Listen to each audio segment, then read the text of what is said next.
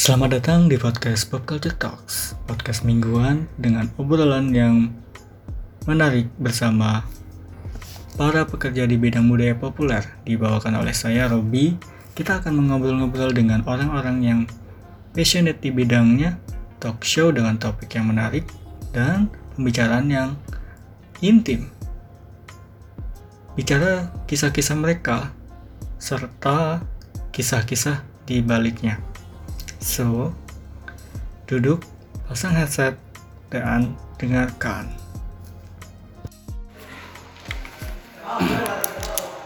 Ah, halo tuan dan dan nyonya, Ah, selamat datang di podcast Pop Culture Talks. Ini gue Robi dan sekarang hari ini ada tamu kita Ah, atau hari ini kawan yang akan kita ajak bicara adalah salah satu sinias muda. Ya nggak sih? Iya, some kind of. Tapi aku lebih suka dibilang film student. Oke. Masih film student. Produktif membuat karya. ya. Nah, apalagi kemarin pas pandemi, Mbak bikin salah sa- satu film ya. Ya. Buat IGTV, The Hall ya. Ya. Eh bukan, yang IGTV tuh eh, sajak-sajak katanya. Oh saja, iya. Kalau yang- ada bahasa Inggrisnya kan nggak masalah. Ya. Itu dari sajak, eh dari apa? dari ya musik dari Tarkovsky ya? Iya. Ah, dari musik Tarkovsky salah satu sini sinetron yang sering di dibilang eh dibilang apa sih diceritain di di di di, difavorit difavoritin sama sinetron snob Snoop. sinetron snob Sneville Snoop. sorry yang sinetron snob sorry ada Andrew Bahtiar Hai teman-teman semuanya. Halo Robby. dan teman-teman pendengar ya Ya dan teman-teman pendengar semuanya. lu pengen dipanggil Andrew atau Radit Andrew. Andrew dong. Re rebranding my name gitu kan Andrew dong. Ya. itu waktu itu lu kepikiran buat ganti nama apa apa emang yang rebranding atau nama lu Um, nah, Radit tuh ada ada sesuatu yang pembawa sial atau ya. Some kind of sih. Maksudnya eh, aku baru ganti nama tuh kan Desember. Iya. Eh, dulu waktu itu aku mikir kayak aduh kok nama gue begini banget gitu kan. Eh, banyak banyak some bad things yang menimpa waktu itu. Terus kayak ya udah deh eh, waktu itu juga eh, ikut kelasnya Bang Joko Anwar kan. Terus kayak ri- ngomongin branding tuh penting, branding tuh penting. Terus kayak ya udah kenapa gue nggak ganti nama? Buat sekalian rebranding sama ya apa ya ganti ini baru aja ganti tampilan. Ya tampilan baru aja di tahun yang baru ini kayak gitu. Itu di kelas Joko Anwar yang mana yang XP atau bukan? apa ya lupa namanya. Sekarang kelas dia banyak banget kan? Iya banyak banget. Kelasnya Bang Joko tuh banyak banget. Ah, itu akhirnya ganti nama dia jadi Andrew. Itu pembawa sialnya menurut lu apa tuh waktu itu apakah karena film lu kurang sukses ketika, ketika memakai nama Radit Enggak, enggak. iya Bukan karena film gue kurang sukses pakai nama gue yang dulu, tapi Ah. lebih ke peristiwa kehidupan gue sih kayak Oh, oke. banyak banget peristiwa-peristiwa kayak mulai dari masalah di kampus, Hmm. keluarga semuanya kayak ah datang datang bertubi-tubi kayak gitu Oke, kan. Terus kayak yaudah deh kayaknya emang kan orang Indonesia tuh percaya kalau nama tuh doa. Hmm, Terus gue mikir kalau kalau nama itu tuh sial banget buat gua berarti doanya tuh udah nggak nggak kredibel lagi gitu kan doang ya kayak gitu terus yaudah deh uh, minta restu orang tua ganti nama akhirnya dibolehin ya udah deh. Oh dibolehin? Dibolehin. Nggak ada protes tuh orang tua lu nggak ada soalnya dua-dua uh, bapak sama ibu kan juga ganti nama juga. Ah. Nah pernah ganti nama. Jadi bukan hal yang tabu tabu buat mereka gitu It's good. Eh, kenapa namanya Andrew Bahtiar? Apakah bakal ada belakangnya Yusuf?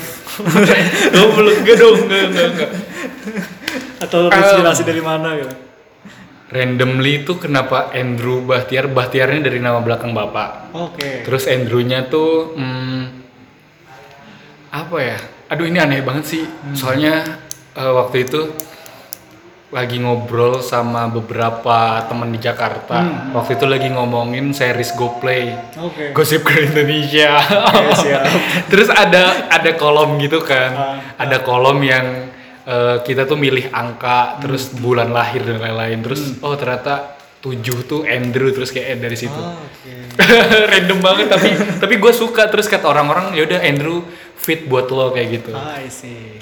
Fit banget lah ya. fit lah seru enak gitu loh Jadi sekarang teman-teman di Bandung lu di atau teman-teman lu udah manggilnya Andrew Bahtiar ya. ya udah manggilnya Andrew Batiar Terus nih, gua waktu awal pertama lu kenal di FFB ya, Hmm. Forum Film Bandung, itu lu kayak excited banget sama film, sama hal-hal yang berbau film pokoknya. sure ya Hmm. Terus bahkan film yang B aja lo tonton gitu ya. banget Cinta sekali ya sama film. banget banget banget cinta banget sama film kayak bener-bener dari kecil. Oke, Ah, dari dari umur berapa tuh? nggak tahu dari umur berapa Finding Nemo tuh. Finding Nemo. kapan tuh? Itu tuh bener-bener gue lahir 2001 Oke. terus Finding Nemo juga kalau nggak salah 2001 Ah, Eh, terus berarti kalau misalnya gue gue masih inget tuh berarti umur gue sekitar 5 atau 6an kan. Di umur segitu eh, itu pertama kalinya gue dibeliin DVD kaset DVD Ya, kaset kaset collection gitu. ya kalau enggak enggak itu beneran beneran Blu- Blu-ray Nemo gitu kan. Oh. kayak bener-bener eh, pengen banget. Terus dari situ dari situ udah dibeliin DVD Hmm. Eh, muter lah terus kayak suka banget nonton Nemo terus mulai dari situ suka banget sama DVD beli DVD mau yang beneran DVD sama sampai yang DVD collection satu DVD isi 10 film tuh aku nonton. Nah itu dari kecil tuh. Terus eh, dulu eh, ada sewa-sewa DVD gitu kan waktu masih kecil. Tuh hobi banget. Dan dari situ sih dari kecil bener-bener eh, nonton terus aja. Dari film A sampai film Z nonton dari genre A sampai apa pun itu aku nonton kayak gitu. Jadi ketika aku udah udah udah bisa umur aku udah bisa nonton bioskop nggak sih kayak umur 11 tahun udah udah masuk bioskop aku kayak udah udah bisa masuk bioskop jadi selalu nonton film di bioskop terus selalu excited aja sama film-film kayak semua film tanpa terkecuali kayak gitu Tapi lu ada satu film yang lu kira jelek banget gak sih? Atau sekiranya lu nggak bisa baca filmnya, ini film apa gitu? Ah, gimana tuh maksudnya Misal kalau film jelek, ah, itu film apa? Kalau film Oh. yang art banget, itu film apa? Kayak misal Tar Tarkovsky lah, atau Bergman Ya, lah, ya. atau ya. Dan itu di umur berapa gitu? Lu nonton Oke. film art atau film yang agak bedes, Ah, ah, ah. bedes atau film B atau oke mungkin seteng sengganya film saya kali ya, oke. kalau ada. Em, aku pertama kali nonton film aneh Hmm. tuh Nempomaniac Oke. itu Ah, SMA tuh SMA. kelas 2 apa eh kelas 1 apa kelas 2 ya Hmm, hmm. itu Nempomaniac Antichrist Oke. oke. aku nonton Antichrist bahkan gila itu tuh eh, SMA aku inget banget aku nonton itu SMA cuman aku baru tahu Itu film itu baru ini kayak itu tuh film tuh kayak gini gini gini terus anjrit gue udah pernah nonton ini dulu gitu kayak oh my goodness gitu kayak karena sekarang kan rame banget kan sinetron sinetron yang ngomongin eh, yang kayak gitu terus anjrit gue udah nonton ini waktu SMA gue gue kayak gitu. Terus kayak itu itu membekas dan akhirnya oh iya gue udah pernah nonton film ini nih kayak gitu. dan itu aneh banget sih Nempomaniac gila. Gimana itu film siapa ya, lupa bro? ntar gue juga lupa.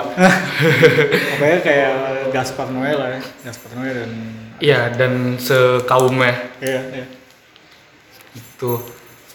Terus itu tuh filmnya memang tentang apa Ah, namanya? seksual kan? iya seksual gitu Ah, bisa dibilang penyimpangan kali ya Iya, iya. so soalnya soalnya serem itu filmnya anjrit Cuma kalau Antikris ya memang agak itu lebih aneh sih dibanding film yang Nymphomaniac Nym- Nymphomaniac aneh. Cuma yang La Fong Trie Iya, ya Lars von Trier. Nempomaniac La Fong Trie Emang sinetron banget sih. iya Terus film yang lebih aneh lagi apa tuh menurut lo? Film yang lebih aneh lagi eh, kalau di kayaknya Indonesia aja hmm, tusuk jelangkung di lubang buaya Ah, wow. kesel banget anjir. aduh itu yang cuma teriak-teriak terus ada ayam Iya. kintamani tapi Iya. ternyata dia katanya suruh nyari ternyata si punyanya si dukunnya punya ya si dukunnya punya terus apa namanya eh, ada balon-balon ala-ala it kayak Ah, gitu ah, terus bodoh banget anjir tapi itu uh, film yang mempengaruhi lu buat bikin film apa tuh? Oh ya film yang mempengaruhi gua buat bikin film City. Oh City, City 2015 ya city banget sih. Karena eh, dulu tuh aku masih SMA terus aku kayak suka nulis nulis nulis terus dulu di SMA ikut eskul film juga kan ikut eskul film terus eh, aku bikin satu sampai dua film. Eh, film terakhir aku judulnya Simfoni Rumah Kardus. Oke. itu sebelum aku bikin debut debut jadi sutradara aku jadi Astrada dulu di Simfoni Rumah Kardus. Aku juga nulis di Simfoni. Dan di situ tuh menang festival film Kemendikbud. 2016 apa 2015 aku lupa. Terus ada satu PH namanya Java Pixel Pictures. Eh, ngekontak ke mentor aku. Waktu itu eh, Mami Tentrem sama Bang BW Ah, mentor aku. Itu terus eh, ditanya itu penulisnya ada skrip lagi nggak? Akhirnya aku datanglah ke kantor Java Pixel Pictures ini ngasih skrip. Ada dua skrip nih yang satu romance romance romance teenage gitu yang satu eh, abnormal. Normal. Ah, film aku yang abnormal akhirnya dibuat. Akhirnya ya udah akhirnya abnormal dibuat. Dan itu bener-bener eh, referensi aku city banget sih. City banget maksudnya ketika aku nulis abnormal dari berita yang aku baca kayak di Hongkong ada PSK yang diculik organ dalamnya diambil aku nulis itu aku akulturasiin ceritanya jadi cerita yang Jawa banget nah aku ngealkultur al akulturasiin cerita itu tuh eh pakai gaya berceritanya Edi Edi Cahyono. Cahyono di City kayak gitu baru udah nonton belum sih yang abnormal Belum. Oh belum ya? Ya kayaknya belum ya. Abis di take down dari sama YouTube. Oh iya. Heeh, sempet tayang di YouTube. Waduh, kenapa? Karena Sadis. sadis. Soalnya ada adegan Tusuk. motong perut terus ngambil ginjal gitu-gitu. Vimeo ada nggak? Vimeo Vimeo kayak cuman geblak doang nggak ada di abnormal. Tapi lu udah bikin film kan dari SMP ya? SMA. Oh. SMA kelas 2. Berarti data gue salah. Berarti riset gue salah. Oke. Dari SMA. SMA. Ah. Itu dulu udah dapet festival atau belum? SMA aku pertama kali di Brawijaya, Hmm. Brawijaya Movie Exhibition. Itu film abnormal. Cuman itu yang aku sutradarain. Hmm. Cuman waktu aku masih di school, waktu masih jadi astrada, Hmm. mentor aku masih Mami sama Bang Bewe. Itu juga film-film itu masuk festival ya lah maksudnya mentornya Iya, kayak iya. gitu gitu kan. Pasti ya sih. Masuk masuk festival pelajar, festival pelajar Jogja gitu-gitu. Hmm. Jadi emang startingnya udah udah ke sana jadi bener-bener kebakar banget sih dari situ. Sama ada bahasa SMA itu, lu pas film lu masuk SMA, perasaan lu gimana? Hmm, seneng banget Soalnya itu masih muda banget kan? Iya, seneng banget soalnya bener-bener bahkan gue masuk SMA itu tuh ngotot banget ke nyokap. Saya eh, bisa dibilang waktu lulus SMP tuh eh, nilai gue cukup tinggi buat masuk ke SMA favorit di sana. Cuman gue bersikeras mau masuk ke SMA gue ini SMA Tidar karena ada ekstrakurikuler film. Hmm. Gitu. Kayak bener-bener susah, lumayan susah waktu itu minta restu nyokap biar nyekolahin gue di SMA itu karena ya iyalah maksudnya orang tua mau kita sekolah di yang terbaik kan gitu dan dan ya itu nilai gue cukup cuman gue nggak mau karena gue mau yang ada school filmnya kayak gitu jadi Terus- seneng banget Berarti orang tua dari awal ngedukung? kurang Oh, kurang? Ah, Berarti kurang. lu Pas masuk... dukung gak dukung kuliah- gitu loh ya Pas kuliah mutusin buat komunikasi, apakah itu karena lu ada negosiasi nggak bisa masuk film, jadi maksudnya komunikasi atau Ah. gimana tuh? Enggak enggak. Jadi nyokap tuh eh bukan gak dukung tapi lebih ke masih ragu karena pandangan beliau tentang film tuh seperti bla bla bla bla kayak gitu loh kayak orang-orang Seperti apa? kayak gimana ya kayak eh Seperti ada maksiat atau apa gitu? ya eh, ya ya gitu deh orang tua orang eh, tua. orang tua Indonesia gitu kan Nggak ada duitnya? Iya gitu terus kayak aduh gimana ya gitu kan. Terus nyokap baru bisa sadar dan baru yang kayak oke ternyata emang kamu tuh di film tuh pas aku abis bikin abnormal Ah, Oke. kayak gitu. Karena masuk festival? Karena masuk festival karena pulang sekolah aku langsung ngedirect. Itu syutingnya pas aku masih sekolah kan malam eh, adegannya. Aku ngedirect masih pakai baju putih abu-abu. Mungkin dari situ ibu lihat kayak oh ini passion aku tuh emang di sini. Oke. nah setelah abnormal baru deh kayak Mu- Mulus? mulus banget. Kayak bener-bener nyokap tuh ngedorong banget sih gitu. Berarti nggak ada pertentangan sama sekali ya? nggak ada sih nggak ada. Terus gua salah data.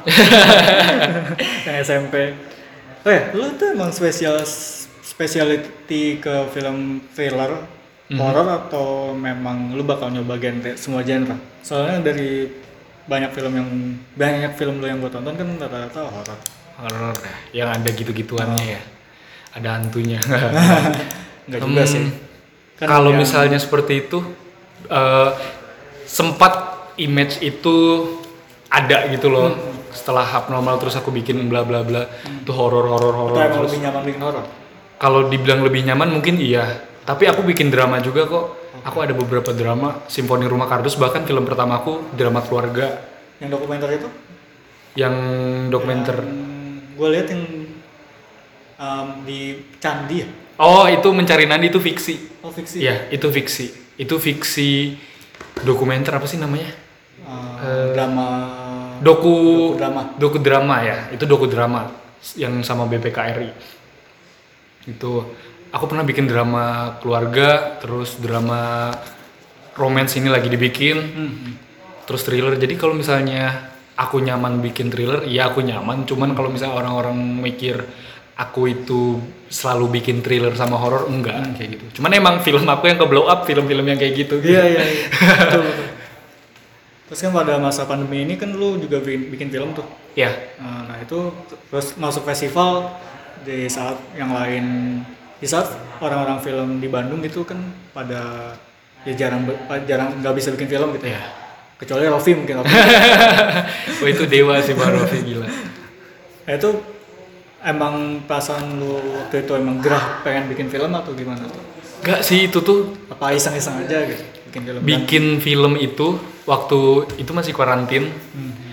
Itu PSBB pertama kan? PSBB banget kan Maret akhir awal April gitu lah ya. Terus kayak pure ngantuk aja. Ih, ngantuk terus kayak gue berdua tuh kan di di rumah. Ah, ah. gue berdua di rumah. Terus waktu itu eh, temen sekantor gue temen sekantor di Aksilara.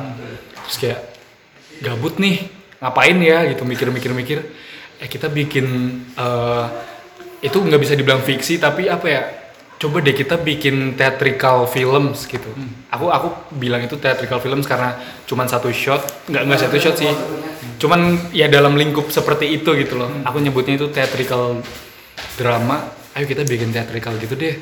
Ayo bikin bikin bikin. Itu tuh bener-bener yang segabut itu. Terus kayak coba eh, pakai musik ini terus coba lo nari-nari atau lo gini gini gini gitu. terus ya udah akhirnya jadi udah gitu iseng doang bener-bener seiseng itu. Gitu. Terus gue mau balik lagi ketika lu memutuskan untuk em, Bandung, ya. Memutuskan untuk Bandung sebagai tempat ya, tempat berkarya, tempat kuliah, tempat nyari relasi. ya. Itu eh, dulu tuh di waktu di Ma- lu Magelang kan ya? Magelang. SMA-nya? Ah, tapi sempat setahun juga di Jogja. Nah itu memutuskan kan iklim Jogja sama Bandung sebenarnya 11 11 12 12 Ya. atau mungkin 11 13 kali ya sekarang. 11 ya ya. Lumayan jauh. Eh, itu memutuskan untuk eh, untuk di Bandung itu apa? Dan apakah lu ada gambaran waktu itu awalnya Bandung tuh kayak gini kayak gini kayak gini? Atau sebenarnya blank banget tentang Hmm. Bandung? Sebenarnya aku nggak dulu tuh belum pernah ke Bandung sama sekali belum ngerti Bandung kayak gimana belum bahkan aku nggak tahu eh, anak-anak Bandung tuh pada bikin film gitu loh. Aku cuma tahu film-film yang syuting di Bandung. Belum pernah study tour? Study tour anjir dulu SD apa SMP udah lama banget. Terus itu juga cuman ke museum gitu kan. Kayak bener-bener nggak ngerti apa-apa tentang Bandung gitu. Dan eh, akhirnya aku memutuskan buat di Bandung tuh karena emang eh, susah di Jogja. Susah di Jogja. susah susah banget ya. Eh, luas sih ya kayaknya karena luas terus eh, tapi emang suportif banget sih Hmm. di Jogja. Terus kayak ah kurang menantang ah kayak gitu. Karena kita dikasih apa aja di Jogja tuh. Kita dikasih apa aja. Dan film pertama aku juga kan PH di Jogja. Kayak kayak dikasih apa aja gitu. Kita nggak nggak ada berdarah darahan gitu. Gitu. Sedangkan di Bandung ketika aku masuk sini nggak lama terus aku bikin eh, geblak. Hmm. Ternyata enak banget di sini kayak struggle-nya tuh ada. Bahkan kayak struggle nyari dana struggle nyari penonton struggle struggle-nya cari pemain. Karena kan eh, susah juga nyari pemain di sini kan. Banyak film-film mahasiswa di Bandung tuh pemainnya dari asal ngambil temen asal eh lu mau main film nggak? Ayo ikut gitu. Sedangkan gue dari film pertama gue gue tuh selalu yang kayak pokoknya gue harus casting buat nyari pemain yang tepat buat gue gue nggak bisa eh, asal narik orang Iklimnya masih pakai koncoan ya. Iya, di Bandung tuh masih kekancan gitu loh. Padahal di Jogja yang lebih kekancan, tapi emang Jogja tuh emang udah dibuild sedemikian rupa kayaknya deh. Ah. Gitu. Wow. Berarti lu benar-benar kosong tentang Bandung. Kosong banget, kosong banget. Dan ekspektasi gue emang apa ya? Nggak nggak ada, cuman gue yang kayak wah kayaknya nggak be- nggak beda jauh nih Bandung. Soalnya kan deket Jakarta Iya. kayak gitu. Pasti banyak deh fasilitas-fasilitas yang memadai gitu. Anjir nggak sama sekali ternyata sialan. Selamat datang di Bandung. Selamat datang di Bandung. Yang penuh kemiskinan. Tapi seru di situ. Menurut aku struggle-nya seru di sini karena eh, kita harus cari uang buat kita nyewa alat, kita harus eh, membuat nge-build kepercayaan ke teman-teman kita biar mereka mau di mau jadi kru kita tanpa dibayar kayak gitu itu seru banget. Seru banget sih. Terus lu eh, tanpa dibayar ya. Ah. Terus kan pernah masuk ke PH lah ya, Ya. PH kreatif atau PH iklan. Itu saat lu bersentuhan dengan apa ya namanya?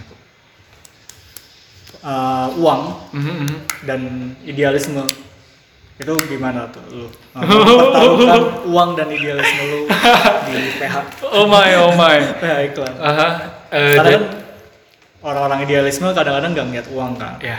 kadang-kadang ya, Iya, sorry iya. kalau Benar-benar. salah Jadi gini, em, kenapa pada akhirnya aku itu masuk ke PH iklan ini, aku nggak menyebut nama, ke PH iklan ini, karena di akhir tahun kemarin aku kan mem- memutuskan buat cuti kuliah. Terus, ah ya udah deh, eh, daripada gua nggak ngapa-ngapain selama cuti, yaudah gitu kan. Gue kira gue bakal cuman bikin skrip iklan gitu-gitu doang, kayak, oh yaudah deh nggak masalah gitu. Ternyata eh, sempet disuruh bikin skrip film pendek sama bikin skrip eh, buat series Oke. gitu. Bikinlah nih film pendek yang akhirnya The Hole. Nah oh, bisa kelihatan sih sebenarnya kayak aku bikin The Hole di PH yang bukan film base karena mereka client base. Dan apa ya lebih ke bisnis uh, base-nya tuh bisnis banget gitu kan. Tapi The Hole tuh menurut gua nggak terlalu Nah, nggak eh, terlalu komersil, kan? sih. Nah masih itu, ada sentuhan nah itu makanya kayak eh, dari situ gue masih mempertahankan nih, gue pengen bikin yang masih ada apa ya, masih ada gue nya di film ini walaupun ini sebagai film komersil kayak gitu. Itu sih, sedang dan di skrip series gue itu juga masih gue tekankan itu, jadi masih ada idealis sedikit lah ya. Masih ada idealis gue di dalam cerita. Setiap cerita yang gue bikin di PH ini. Cuman memang kenapa akhirnya aku eh, keluar dari situ? Karena memang udah nggak cocok aja secara visi. Gitu. Terus eh, lu ada project pribadi nggak sih ketika maksudnya project pribadi yang benar-benar dapat uang gitu? Tapi Dari- bikin film atau bikin iklan. Dan tuh nggak lu nggak nggak berasal dari PH yang itu. So far masih dari PH sih. So far masih dari PH so far masih dari PH Kalau yang dapat tawaran-tawaran kayak kan gue ngubek-ngubek Twitter tuh kan, eh, lu dapat BL series. iya iya iya iya. Itu pernah itu ya ya. Banyak sih kalau misalnya yang tawaran-tawaran kayak gitu itu ada tahun lalu ada vape juga. Disuruh bikin iklan Oh itu yang vape. lucu-lucu itu ya. Iya. 25 juta tapi. Ya itu aduh nggak ngerti deh tuh aneh banget dah tuh gitu kan. Terus eh, kemarin ada salah satu aplikasi eh, itu dating apps. Oke. ada yang nawarin gua. Gua nggak tahu kayaknya karena banyak banget eh, teman-teman gua di Twitter yang pada nge-request. Kayak eh coba coba si Andrew Batirni yang nulis skripnya. Karena bagi mereka ini eh, series yang ada di aplikasi itu jelek terus bagi mereka eh, kalau misalnya gue yang ngedirect tuh bakal ini anjir kayak, kayak eh, gue kebanggaan. bukan kebanggaan gue malah Oh belum. apaan nih bener-bener pas baca email hah dari aplikasi ini gitu kan hah dari aplikasi ini Nyebut aplikasi juga Enggak, enggak mau, enggak mau. Ah, aplikasi ini, gue disuruh bikin series buat aplikasi ini. Pertama, gue masih mikir eh gua Hmm. dan kedua, gue belum bisa eh, ngikutin apa yang mereka mau karena sempat ada diskusi juga sama si Oke. aplikasi ini sempat ada diskusi cuman eh, bahkan diskusinya tuh baru dimulai mereka udah minta ada ini ini ini ini jadi jadi bener-bener kita ngikutin mereka bukan mereka yang nih ada tulisan kayak gitu jadi pantas seri-seri mereka jelek kayak gitu Ah, banyak mau. Bagus. ya? banyak mau terus terus emang emang ngejual itunya emang ngejual itunya Ah, gitu terus emang ya gitu deh salah satu aplikasi dating terbesar sih not really but ya. Logo pink? nggak nggak bukan Logo orange yang banyak not eh, logonya nggak tahu deh pokoknya Logo- dating apps itu deh hitam kuning itu. dating pokoknya dating apps yang di Indonesia tuh bikin series nah itu Apa ya? Ya Ada lah deh. pokoknya. Oh, gitu Hago. Hago Enggak dong Tuh Tapi tuh akhirnya udah gua nggak respon lagi sampai nggak ada chat lagi sih dari mereka Padahal tuh kalau kalau di sisi angka menurut tuh menarik. Menarik Oh iya. Ah, Menarik As a aku yang masih film student Terus bikin film juga belum seberapa Cuman emang suka nulis dan suka nonton itu maksudnya eh, kayak film-film sejenis Call Me By Your Name, Brokeback Mountain dan film-film Thailand kayak gitu. Terus ditawarin kayak gitu, cuman gue yang kayak belum berani aja gitu buat ngedirect eh, cerita ini gitu. Itu sih, soalnya di bayangan gue eh yang apa ya, yang di Indonesia yang bagus buat ngedirect cerita-cerita kayak gitu tuh kayak Lucky Kuswandi, Andri Chung, kayak gitu-gitu. Paul ya. ya Paula Gusta terus gue yang kayak aduh gue masih masih kacang banget gitu. Itu deh. Nggak jelas banget aneh banget soalnya kayak ah kok gue gitu bener-bener ditawarin sih Alan aneh banget Wah, terus nah gue penasaran tuh, kenapa lo nyebut film student di Aha. saat banyak uh, kayak um, mungkin ini di geng yang lain ya, ya ya bukan di geng Bandung. Hmm. Uh, kita bahas mungkin geng-gengan. Uh, uh, apakah karena di media sosial tuh banyak sinetfil yang terlalu sesumbar. Dia bisa bikin film sehingga lu menyebut diri lu film student atau ada hal lain di balik itu? Eh, itu jadi alasan kesekian itu betul itu jadi alasan kesekian. Tapi kenapa aku nggak mau selalu dibilang sineas filmmaker kayak gitu. Cuman kalau misalnya eh, film aku tayang di festival otomatis eh, introducing as a cineas as a director kayak gitu Yap, kan. betul. tapi kalau misalnya di sosial aku tuh film student gitu. Karena memang aku tuh masih belajar bikin film gitu. Nggak tahu eh, walaupun memang semua orang tuh masih masih terus belajar sampai semua orang kapan pun. ya kan? Sampai kapan pun. Cuman Cuman Garin pun katanya bilangnya masih belajar. ya film, masih kan? belajar dan dan aku kayak gitu. Aku bener-bener masih harus belajar belajar belajar.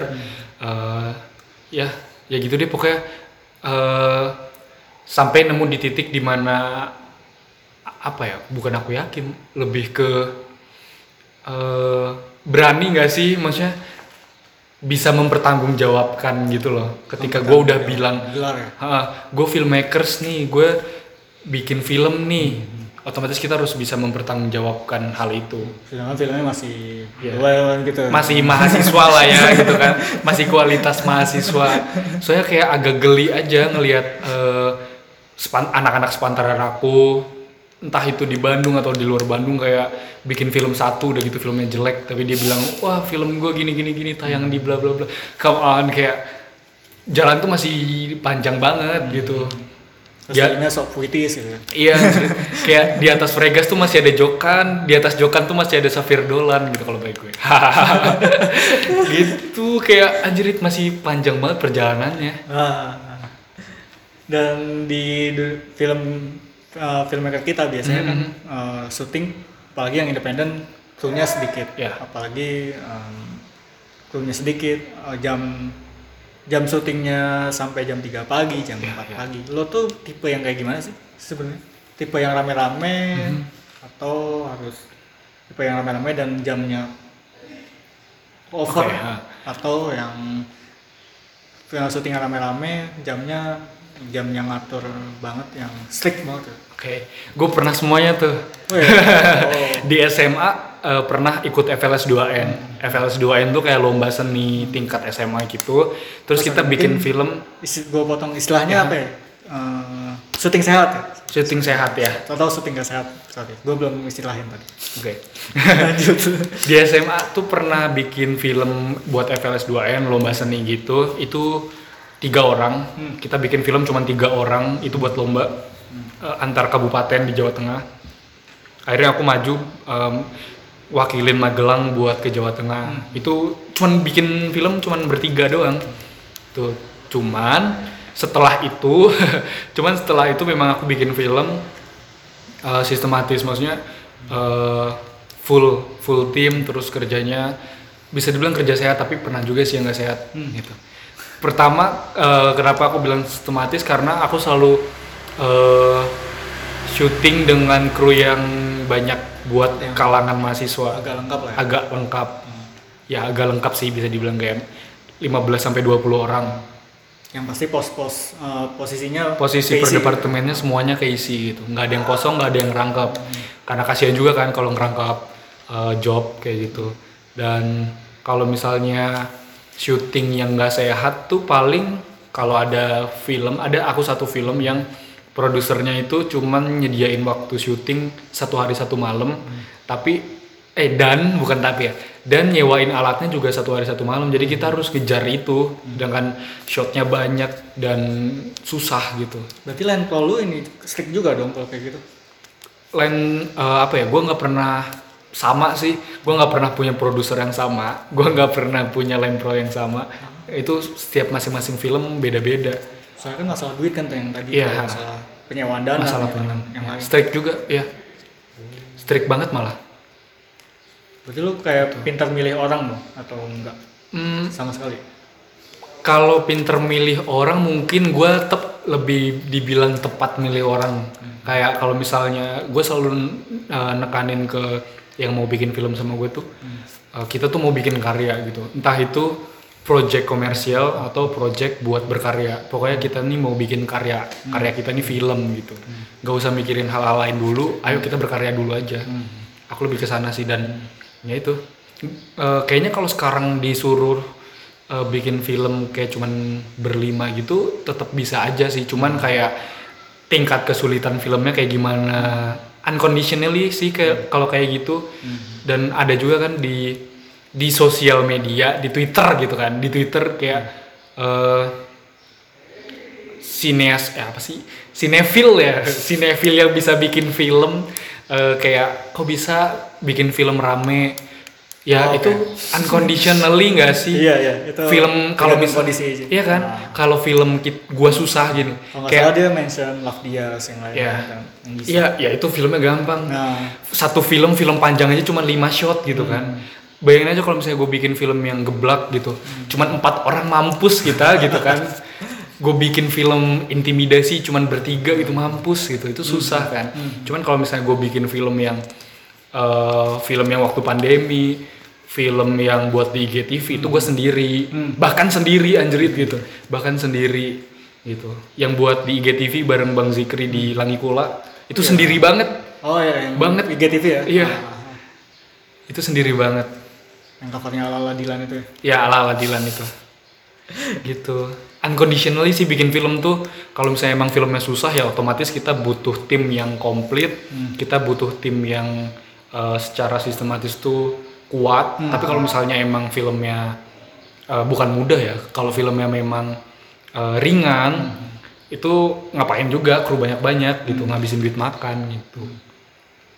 Oke. Eh, terus eh, setiap filmmaker pasti mau bikin film panjang. wow Dan sekarang lu juga lagi proses ya, proses buat eh, bikin prototype film panjang lu. Iya. Eh, itu udah lover, loverless loverless bad Bad decides Desire. Iya. Eh, ceritanya tentang apa sih? Kalau mau Oke. lu buka dulu, mungkin mau buka cerita Oke. lu. Loverless Bad Decides ini betul tadi itu adalah prototype film aku. Jadi tahun lalu aku nulis satu skrip. Mhm. Aku nulis satu skrip judulnya Night Never Bites. judulnya Night Never Bites itu udah dapat produser cuman karena pandemi uh, produksinya kekat Ah, oke. gitu kan itu uh, film bisa dibilang itu adalah bakal skrip film panjang bar film panjang aku Ah, Oke. pertama walaupun entah produksinya kapan nih si Night Never Bites gitu kan dan pada saat aku di cancel itu aku mikir aku pengen banget nih bikin film ini bikin film Night Never Bites ini. Tapi nggak mungkin karena budgetnya gede banget. Hmm, oke. akhirnya ya udah deh bikin uh, short formnya yaitu Loverless Bad Decide. Cuman ya itu tadi aku harus bikin Loverless Bad Decide ini dari hasil riset yang aku buat ke Night Never Bite selama 2019 aku riset di gereja aku riset ke beberapa orang kayak gitu. Pokoknya aku harus pakai hasil riset ini buat si Loverless Bad Decide jadi nulis Loverless Bad Decide tuh kayak dari Mei sampai awal Agustus ini tanggal 2 Mei Juni Juli tiga bulan. Tiga bulan nulis uh, short form ini Loverless Bad dan ceritanya tuh tentang kalau yang Loverless Bad Decide ini ceritanya tentang bagaimana seorang bagaimana seseorang ini menentukan pilihan dalam hidupnya karena pilihan itu penting banget gitu. Dalam hal apa pun, cuman dalam kas dalam case di film Loverless Decide, aku ngangkat isu uh, homoseksual Oke. bagaimana seorang remaja yang menginginkan kisah cinta yang apa namanya yang sempurna kayak remaja sepantarannya cuman dia tidak cuman dia nggak bisa karena uh, dia masih memikirkan tentang orientasi seksualnya kayak gitu. Ah, oke. Loverless Bad Decide tentang bagaimana cara dia memutuskan dia mau seperti apa kayak gitu. Yang Never Bites itu gue kayak inget judul filmnya Ertanto Robi Yang apa tuh? yang sama Javi Nicole yang mau tayang itu. Eh atau yang ada Putri Marino sama Laura Basuki sih. In the middle of love. Iya. Beda anjir. Oh, beda. Naik never bites. Mungkin vibes nih kayak gitu. Um, kalau yang Loverless Bad Decide, vibes-nya lebih ke Happy Together. Ah, Happy Together Wong Kar Wai atau Matias Maxim Xavier Dolan. Karena aku kan ngangkat isu orientasi seksual gitu. Dan karena emang belakangan ini gue lagi nonton Xavier Dolan mampus. Kayak nonton Xavier Dolan banget. Gitu. Kenapa mengangkat isu LGBTQ? Uh, Ya. apa Karena melihat um, tren film kita kan sekarang udah mulai terbuka gitu Udah mulai terbuka lagi. sama hal-hal yang gitu. Walaupun sebenarnya tren ini sebenarnya udah dimulai dari tahun Nia Dinata kan. Uh, Bahkan dari- jauh sebelum ah, itu. Arisan. Ya sejauh itu. Ya. Bahkan sebelum itu juga udah ada kayak catat catatan si boy Ya. yang ada Betty Bencong Slebor. Bencong Slebor. Dan sekarang lu juga sekarang trennya udah mulai maju lagi, udah Hmm. terbuka lagi.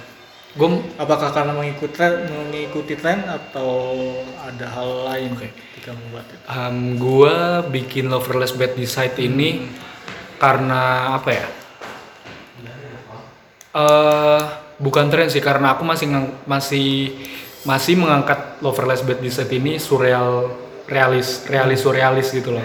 Gue masih masukin dua unsur itu kayak film gue sebelumnya dan kenapa isu yang aku angkat tuh adalah homoseksual LGBTQ+ karena itu mas itu tuh uh, banyak banget hal yang bisa diangkat.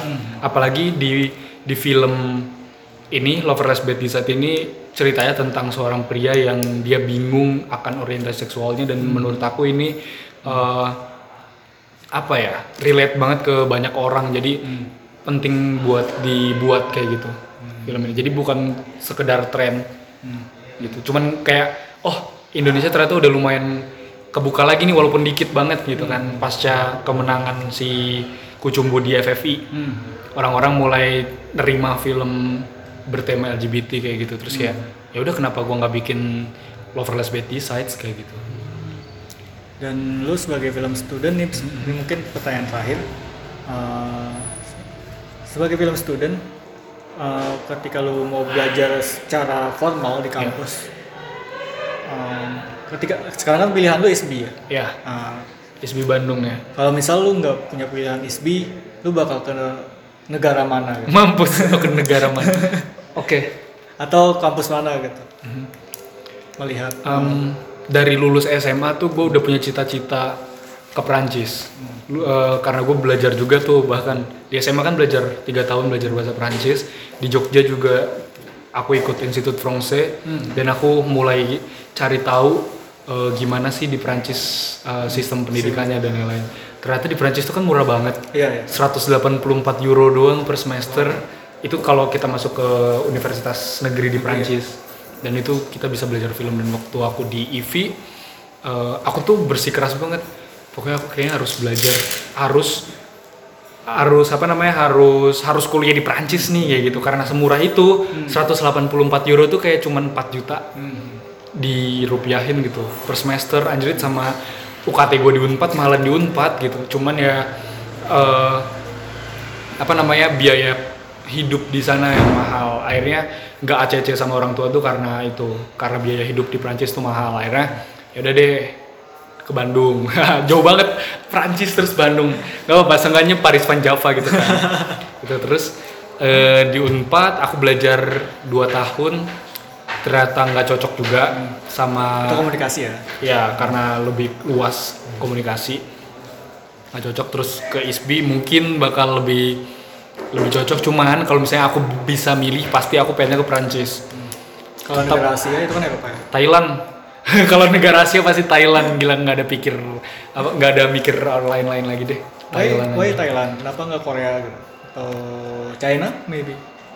ya Thailand atau Korea Thailand atau Korea tapi secara melihat posibilitas melihat yang kemungkinan itu kayaknya Thailand deh karena kan murah kan Iya. kayak masih bisa di reach lah gitu itu Karena muka-mukanya orangnya sama gitu. mukanya sama terus bahasanya juga nggak terlalu sulit Ah, dan industrinya tuh terbesar di Asia Tenggara gu- bisa bisa dibilang dan paling maju se Asia Tenggara dan gak usah jauh-jauh lah kayak gitu Thailand aja eh, sebelum terakhir terakhir Hmm. mulai tadi.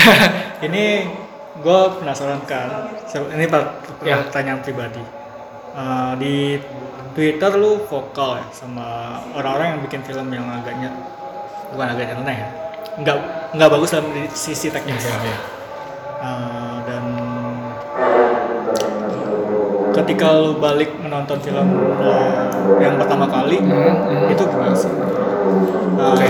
Atau wah film gue dulu ternyata jelek banget gimana? Oke.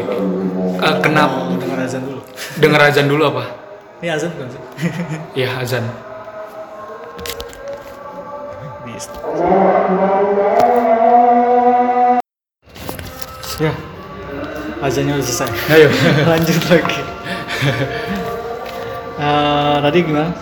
Lupa gue. Tadi tentang apa? Tentang ini. Oh, tentang film pertama ketika lo melihat Ah. film pertama hmm, atau gini deh eh, lebih gampangnya ketika lo menemukan film yang sebenarnya nggak bagus-bagus banget dan lo pengen komenin. Oke oke. Eh, gimana? Bagi gua sebelum gua menemukan satu film yang eh, bagi gua produksi gua itu bagus, gua bakal selalu Appreciate. Ya, enggak sih, gue lebih ke gini. Gue akan selalu menempatkan itu adalah film pertama gue, Ah, gitu. Contoh kalau misalnya, eh, ini gue belum belum apa ya, belum bisa bilang. Makanya sampai sekarang gue juga masih takut me- mencap diri gue sebagai filmmakers karena karena belum belum ini belum apa ya, belum bisa belum bisa kredibel aja gitu loh.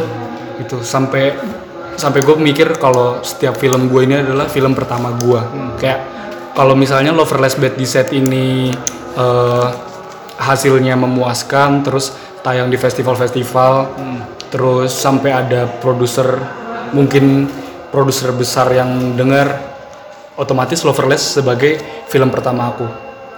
Aku melihat pokoknya setiap karya yang aku buat sebagai karya pertama dan dan aku ya gitu deh pokoknya aku menganggap semua film aku tuh adalah film pertama aku gitu terus eh, buat nanggepin film-film jelek karya mahasiswa sebenarnya bukan lebih ke ngeritik mereka lebih ke yang eh, kasih masukan.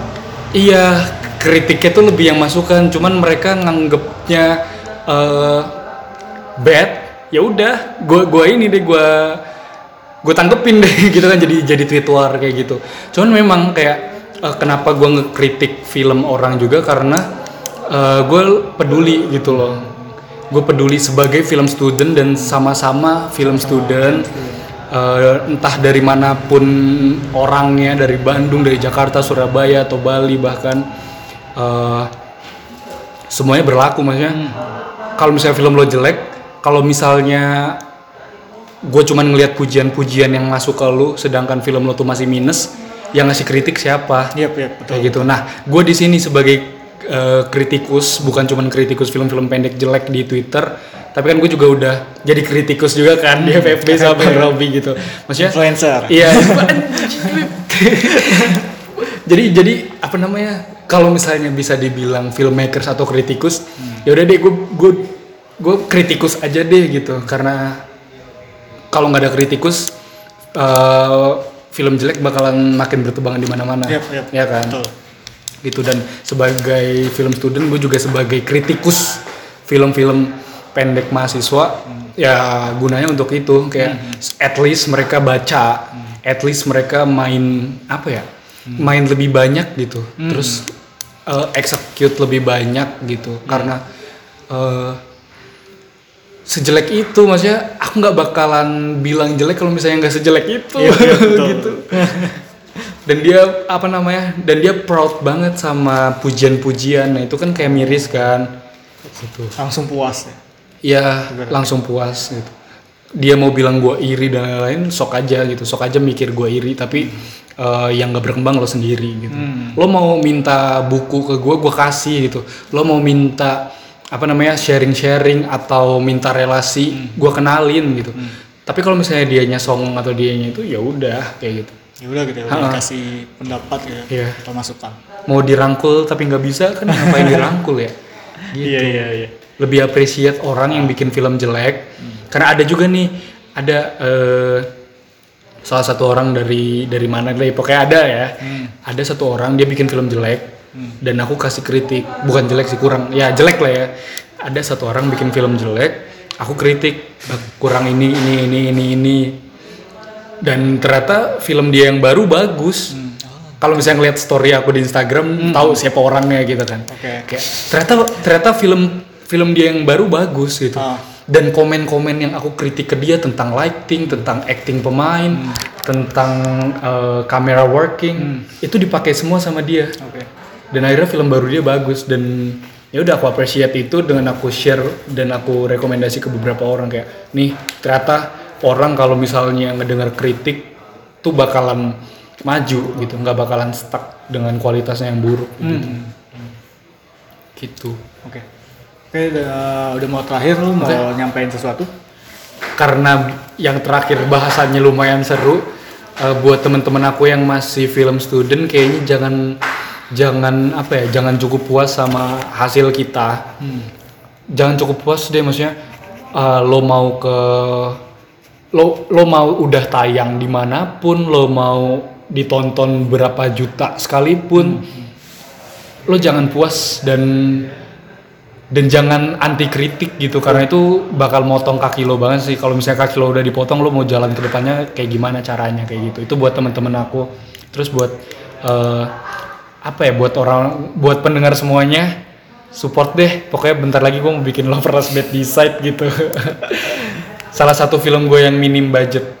Karena karena emang apa ya setelah gue keluar dari PH iklan, ini dan dari awal gue bikin film gue selalu dimanjakan dengan dana yang udah ada kayak geblak udah ada dana dari kampus film pertama gue udah ada dana dari PH kayak gitu deh pokoknya dari PH PH dan Loverless Bad Decide ini adalah film pertama gue yang bener-bener independen bisa dibilang gitu. Tanpa PH gitu. Budget pribadi budget pribadi terus bener-bener banting tulang sendiri semuanya sendiri kayak gitu di film ini. Jadi bener-bener struggle-nya berasa banget beda sama film-film gue sebelumnya. Jadi ini lumayan lumayan challenging dan lumayan apa ya lumayan menakutkan buat gue gitu. Anjir gue nggak pernah bikin film yang low budget, low production kayak gitu. ya semoga hasilnya memuaskan dan dan ya need your support like so much kayak gitu Oke, udah. udah udah Oke, nah, itu dia tadi perbincang uh, ngobrol-ngobrol kita dengan Iya, iya, iya. Andrew Bahtiar. Uh, semoga tercerahkan bagi semua filmmaker muda atau film student ya. film student, Student. terutama film student dan sinias muda Iya. Uh, semoga uh, sampai jumpa di episode selanjutnya di minggu depan. Gua Robi dan Andrew Bahtiar uh, selamat mendengarkan lo. Bye. bye